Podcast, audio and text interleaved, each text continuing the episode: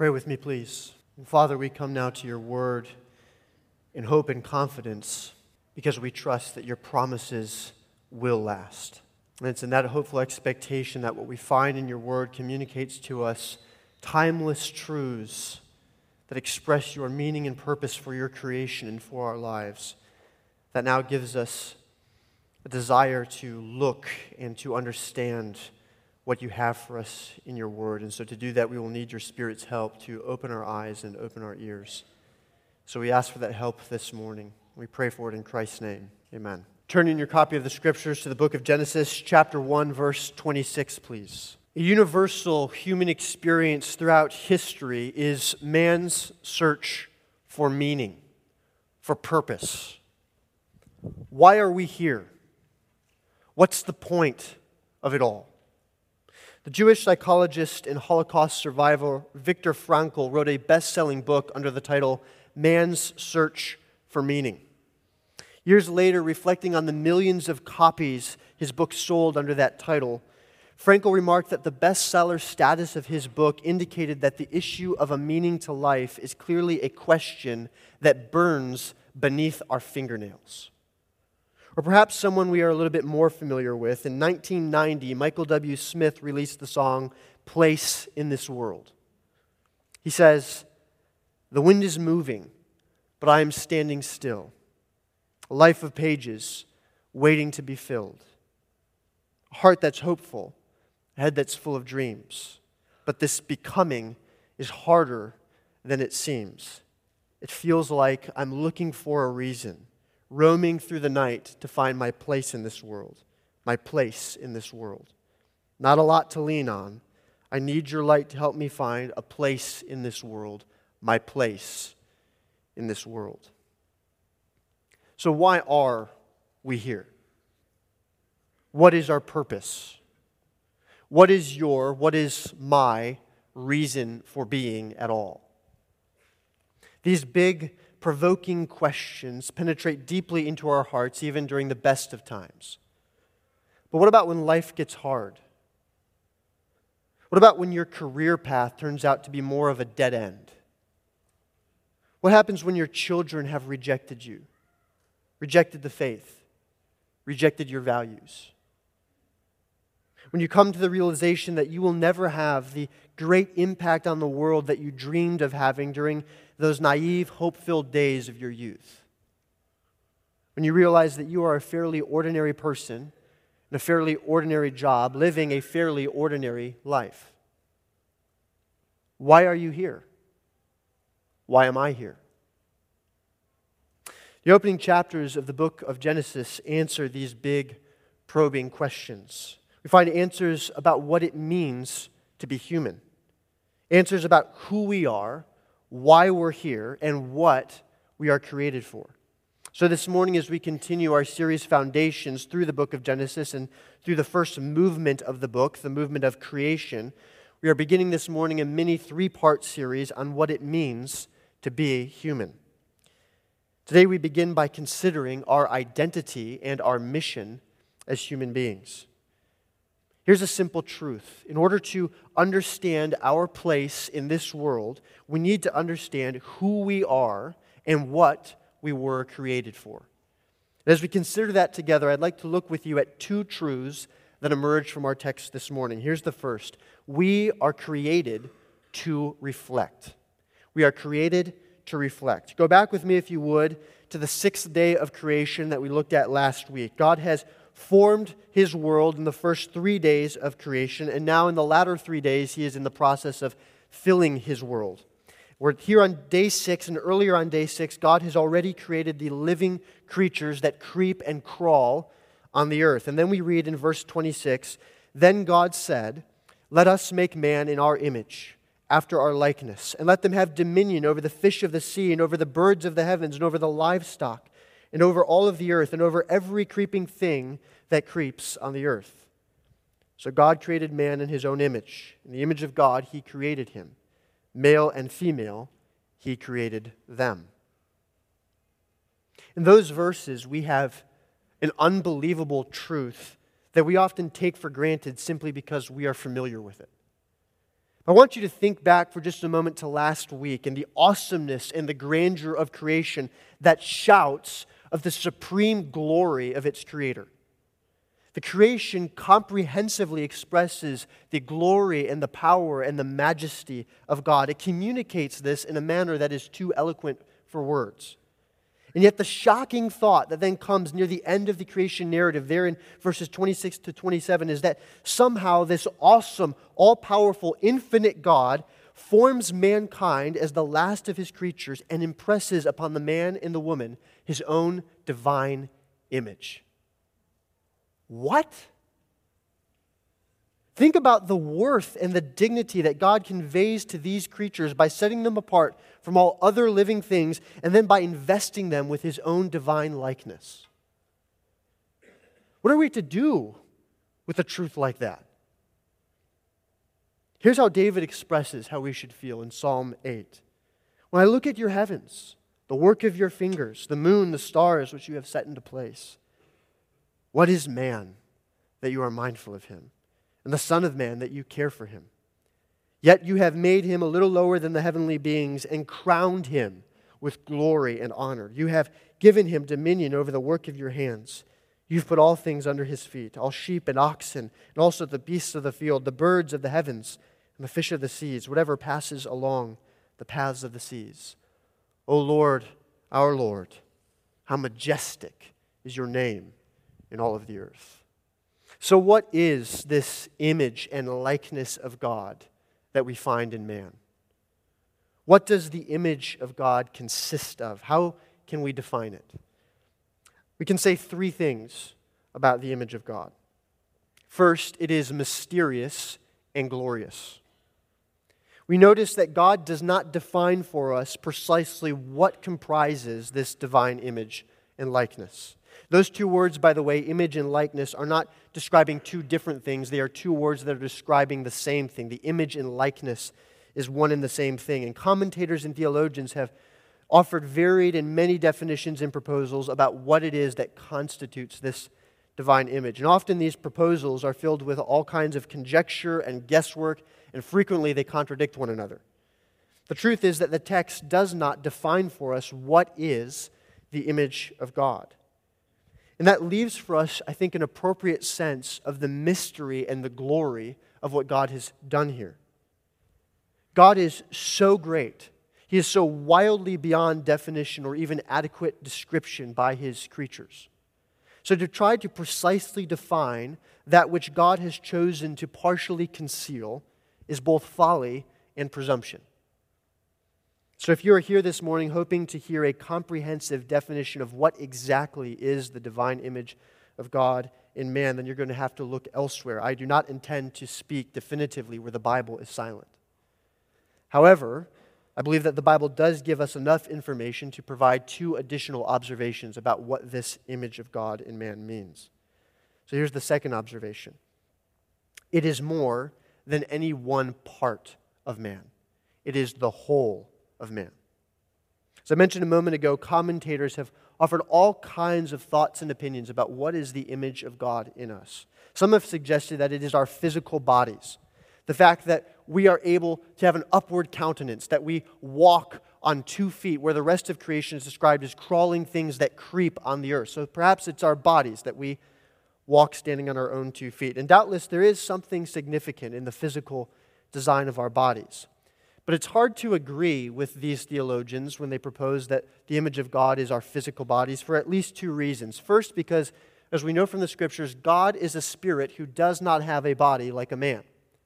So, consequently, it's hard to understand how the image of God in man would be precisely his physical body when God does not have one. Second, if this divine image consisted simply in the ability to walk upright, then penguins, ostriches, orangutans, and grizzly bears get to at least occasionally join the club. So that doesn't seem to satisfy exactly what this image is after. It must be something more.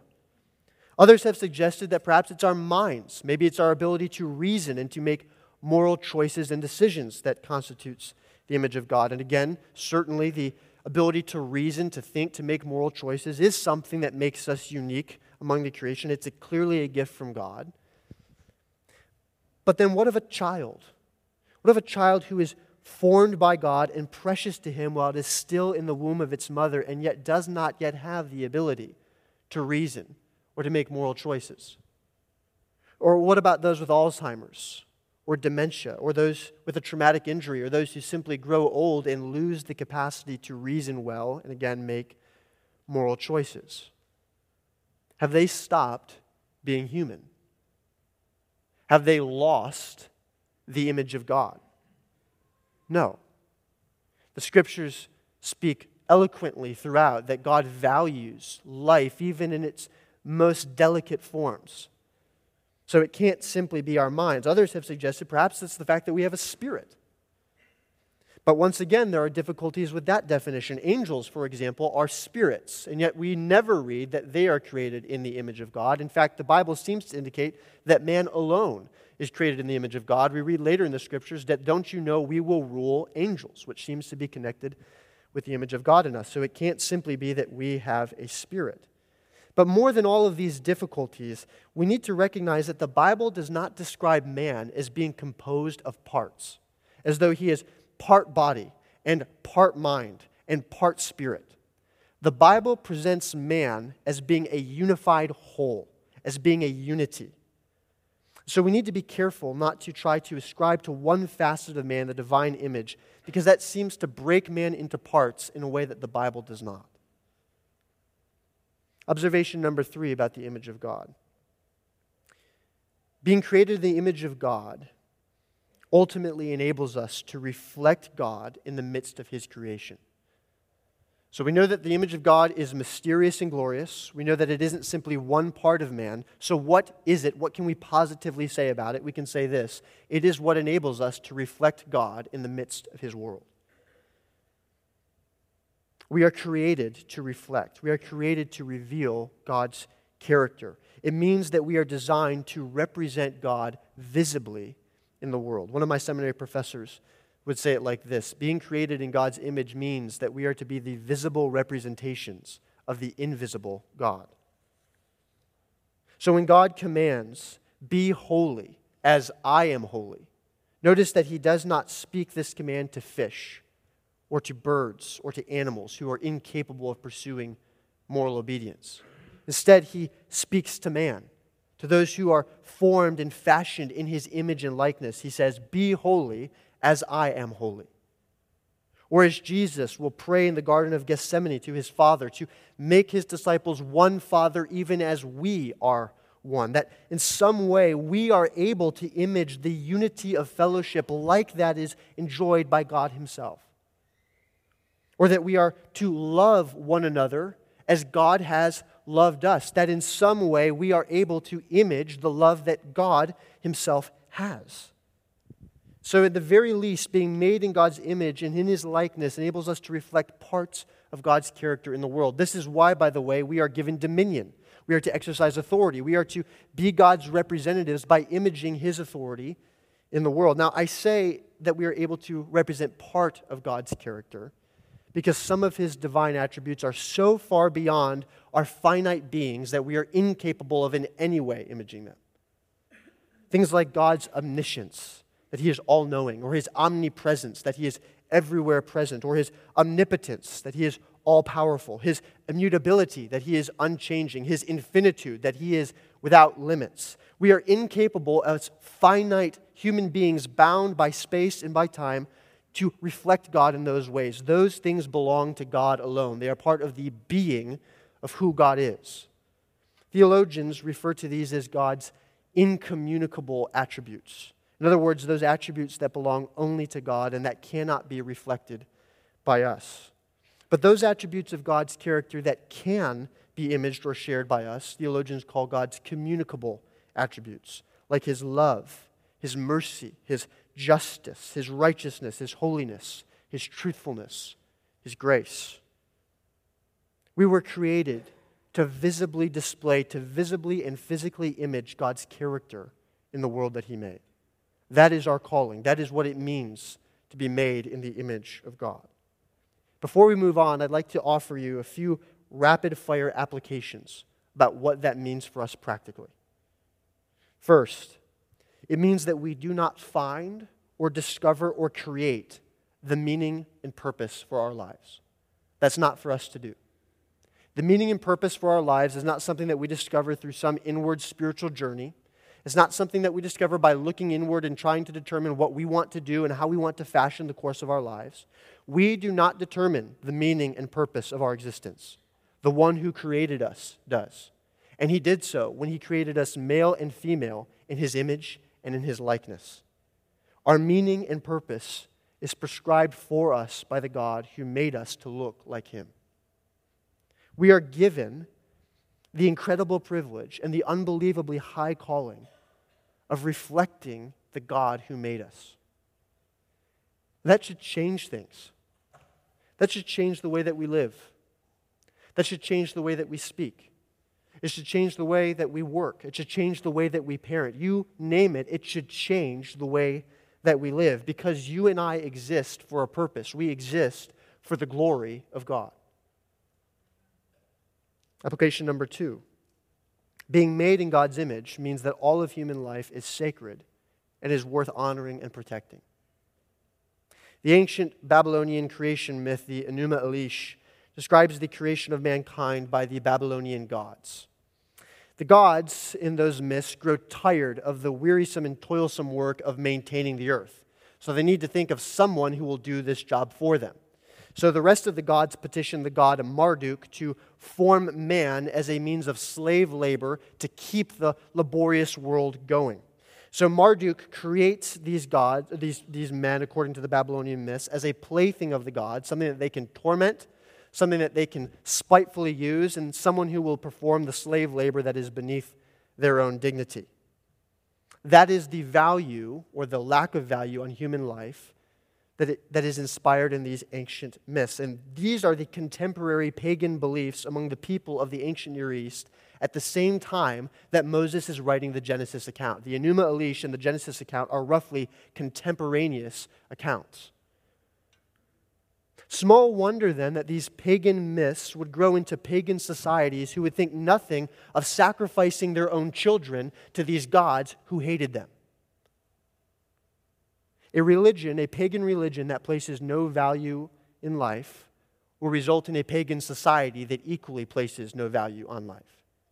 In the same way that a secular society, a secular religion that places no value on life, will result in a secular society that also places no value in life. We might not worship Babylonian gods called Marduk, but we are naturalists.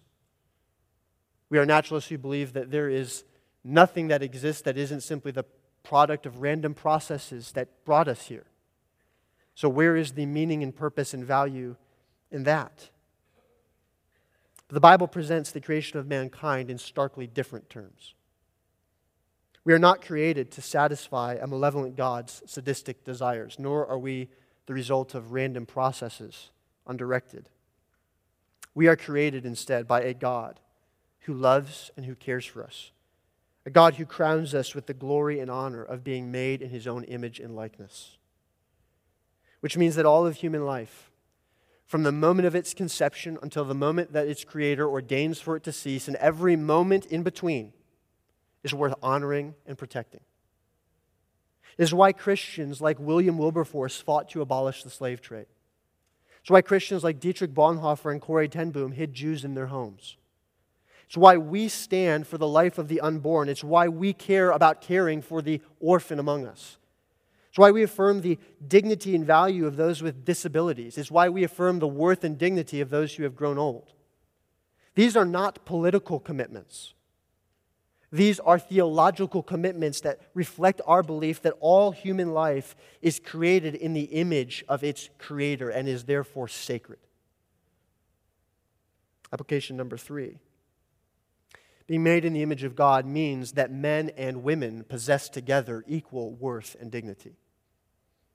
Those various ancient pagan religions that I mes- mes- mentioned a moment ago suggest that men were created as an object of torment and entertainment for the gods. But when the gods saw that mankind was still somehow a little bit too happy, they created woman in order to torment him further. Don't kill the messenger. Thought. They were pagans, all right? Pagans. It was common in pagan religions to demean and objectify women. And when you have that happen in your religion, what do you think happens in the society? What becomes critical and foundational in the religion becomes foundational in the society. And so these pagan societies were known, were characterized by their demeaning and objectifying stance on women. But Genesis 1:27 provides something unbelievably countercultural in the time that it was written. Genesis 1:27 makes clear that male and female were together created in God's image. That God created men and women with equal worth and dignity. We are created male and female to reflect who God is. But the question is, understanding that, that we are created to reflect the God who made us, how does that inform, practically speaking, our mission? That leads us to the second truth in our text this morning. We are created to fill the earth for the fame of God's glory. That is why we exist. So, thinking back again to the end of chapter 1, the man and the woman are created by God, they're formed in his image. Then in chapter 1, verses 28 and 29, we read that they are commanded to be fruitful and multiply. In other words, they are to produce more image bearers. They are then commissioned with the task of filling the earth and subduing it. And then they are endowed with authority over this creation, dominion as creation representatives of God. They are appointed as his vice regents over his creation. But in order to understand the implications of all that that means, we actually need to drop down to chapter 2. The first three verses of chapter 2, we looked at this last week. It describes the seventh day where God sets it aside as holy, the, the Sabbath day. But then the rest of chapter 2, beginning in verse 4, actually goes back. It rewinds back to the events of day 6. It, it rewinds and it zooms back into the sixth day of creation. So read with me, if you would, verses 4 through 15 of chapter 2. These are the generations of the heaven and the earth when they were created, in the day that the Lord God made the heavens when no bush of the field was yet in the land, and no small plant of the field had yet sprung up, for the Lord God had not caused it to rain on the land, and there was no man to work the ground, and a mist was going up from the land and was watering the whole face of the ground. Then the Lord God formed the man of dust from the ground and breathed into his nostrils the breath of life, and the man became a living creature. And the Lord God planted a garden in Eden in the east, and there he put the man whom he had formed. And out of the ground the Lord God made to spring up every tree that is pleasant to the sight and good for food. The tree of life was in the midst of the garden, and the tree of the knowledge of good and evil. A river flowed out of Eden to water the garden, and there it divided and became four rivers. The name of the first was the Pishon. It is the one that flowed around the whole land of Havilah, where there is gold. And the gold of that land is good. Bdellium and onyx stone are there. The name of the second river is the Gihon. It is the one that flowed around the whole land of Cush. And the name of the third river is the Tigris, which flows east of Assyria. And the fourth river is the Euphrates. Lord God took the man, put him in the Garden of Eden to work it and to keep it. So prior to commissioning the man and the woman, chapter 2 goes back and rewinds to the creation of man first, that he was created from the dust of the earth. So this is before Eve comes on the scene. And so, prior to giving the, the command to be fruitful and multiply, to fill the earth and subdue it, before any of that happens, God forms the man. He then forms the Garden of Eden. He takes the man, he places him in the garden, and he tells the man, Your first responsibility is to work and to keep the garden. And then comes the woman. And then comes the command that's given to them in the end of chapter 1 to be fruitful and multiply, to fill the earth and subdue it to reign and to rule as God's vice regents. But here is the question that we need to ask and answer this morning How can mankind do both? How can the man both work and keep the garden and also fill the earth and subdue it? What actually is his mission here? Because he's commanded, work and keep this garden, which seems to preclude his ability to go out and to fill and subdue the earth. So, how can he accomplish both of those things? The answer is this He must expand the garden. That is his mission to push the garden outwards, to grow and expand the garden. In order to better appreciate that mission, we need to understand very quickly the significance of Eden. Eden is not a throwaway place in the biblical narrative. Eden is a place that controls the whole narrative of the scriptures. Eden is not simply a beautiful oasis in which God places the man. The garden of the Lord is much more than that. The Garden of Eden is the prototype temple sanctuary of God. And that this becomes evident as we read through the scriptures when we notice that the tabernacle and the temple are both intentionally fashioned in order to replicate and evoke some of the key features that we find in the Garden of Eden. Now, we could look at any number of similarities between the Garden of Eden and the, tab- the tabernacle and the temple, but very quickly, we're going to look at nine pieces of correspondence between the garden and the temple and tabernacle. For the sake of time, I'm not going to go through all of the cross references. They're there for you in your notes, so you can look at those after the sermon this morning.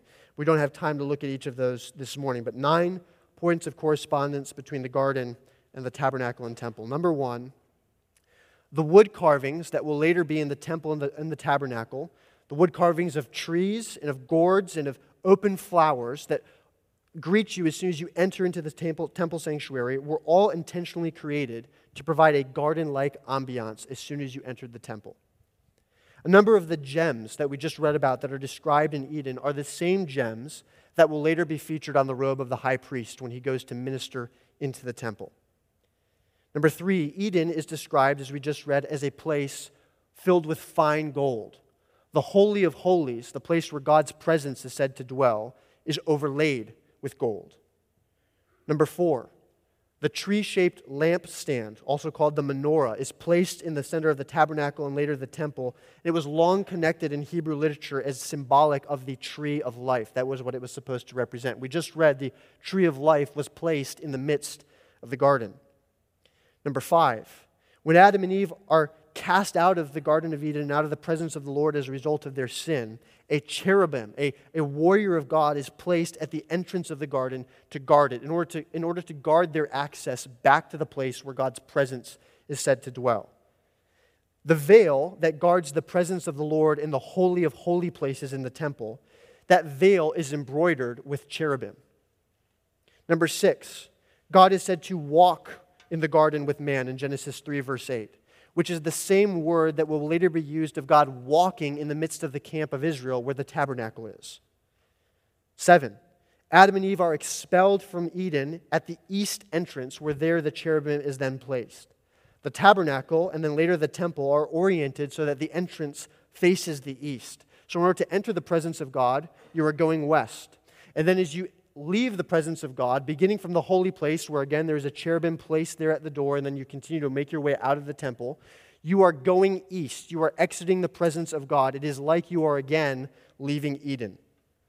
Number eight, Adam, as we just saw, is commanded to work and to keep the garden in Genesis 2, verse 15. And the only time that those two words will appear together in all of the Old Testament are in the book of Numbers, chapter 3, chapter 8, and chapter 18. In each time, those words are used to describe the job of the Levites, the priests, in keeping and guarding the altar and the sanctuary. It is priestly language that is describing the priestly function. In other words, Adam is being commanded to practice and, and fulfill the work of the priest in keeping the Garden of Eden. Number nine, Eden rests on a mountain that faces the east. Israel's later temple would also rest on the Temple Mount facing the east, as would the eschatological temple promised in Ezekiel 47. Eden had rivers flowing from it, as would the future promised temple of Ezekiel 47. We could go on. But the takeaway here is that Eden is, again, not a place that the Bible introduces and in two chapters suddenly just vanishes. Eden is a place that is profoundly important in the whole biblical story. The tabernacle and the temple are modeled after Eden because Eden is the garden sanctuary of God where he walks with his people. And God does not abandon that vision when the events of Genesis chapter 3 happen. Instead, he intends to redeem the vision that is cast for us in Eden. And Adam and Eve's first great mission as people created to reflect God's image, their first mission given to all of mankind as image bearers of God is to take the borders of this garden and to expand them outwards, to fill the earth and to subdue it, to take the garden and fill the earth with it, so that the earth and the whole of it would become a cosmic sanctuary of God that would be filled with his image bearers who delight in him, who worship him, and who reign and who rule with him. That is the image, that is the mission that Genesis chapter 2 casts for humanity. That is what we were created for. By the way, doesn't that sound like the end of the story that is pictured in the book of Revelation? Of a new heaven and a new earth where, notice, there is, again, like in Eden, no physical temple building. Why? Because the whole earth has become the temple of God, where He lives and He reigns with His people. It will be Eden reborn. We were created to fill the earth with the fame of God's glory, to create a new creation in the earth where God would be eternally worshiped and enjoyed forever by all of his creatures everywhere. That was the mission. So, as we begin to close this morning, as we think about how we apply that mission to our context, I'd like to close with another set of rapid fire applications for us. The first is this who we are as image bearers underscores the significance of the second commandment. What do you expect to find if you were to go into a pagan temple? I'd submit to you that you'd expect to find an image or an idol in that temple, an image of the God who is worshiped in that place. Remember, for example, when the Ark of the Covenant is captured by the Philistines. They take it and they place it in the temple of their god Dagon. Of course, this is a very humorous story because they come in the next day and the image of Dagon, the huge statue of Dagon that's in the middle of the temple, has fallen on its face in front of the Ark of the Covenant. So it's a, a, remarkable story. But the point is that there in the middle of this pagan temple is an image of the God who is worshiped there.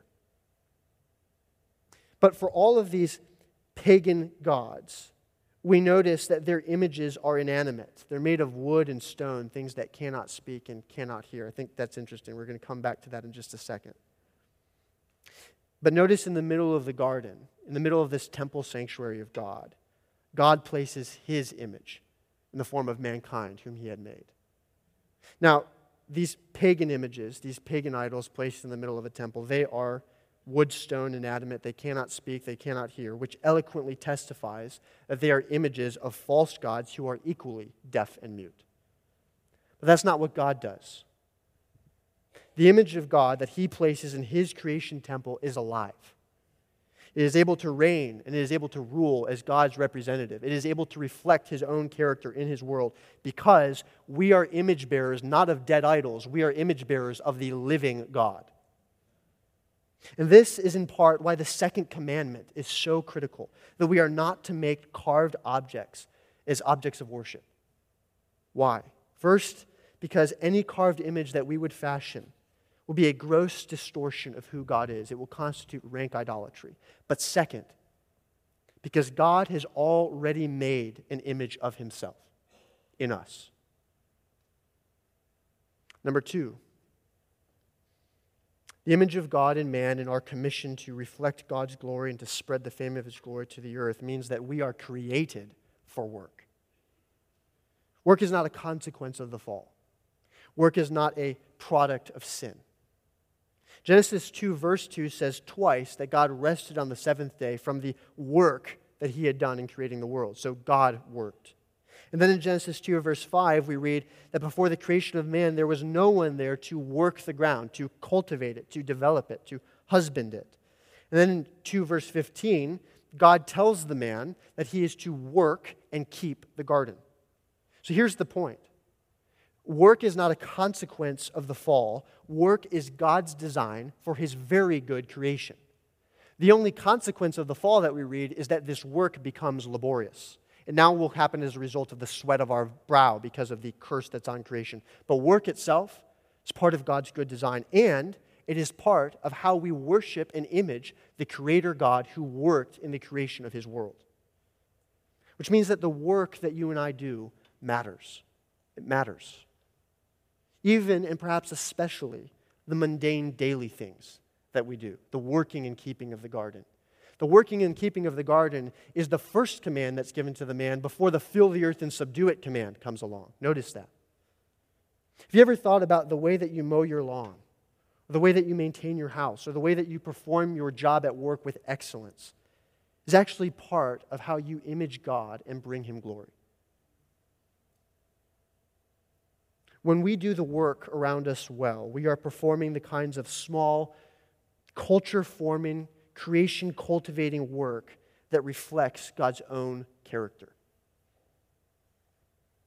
Number three, our identity as image bearers reveals our ultimate purpose for being, it reveals our place in this world. Our mission and purpose as people made in God's image is to spread the knowledge and the glory of God to the uttermost ends of the earth. Our mission statement as a church is that we are called to glorify God. We chose that statement not because it's a catchy slogan.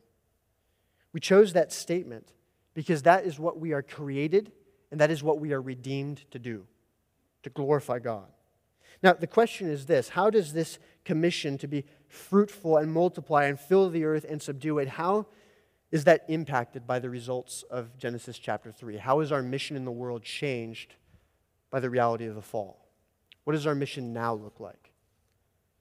I'd suggest to you it looks something like this Matthew 28, 19 through 20. Go therefore, make disciples of all nations, baptizing them in the, in the name of the Father and of the Son and of the Holy Spirit, teaching them to observe all that I have commanded you.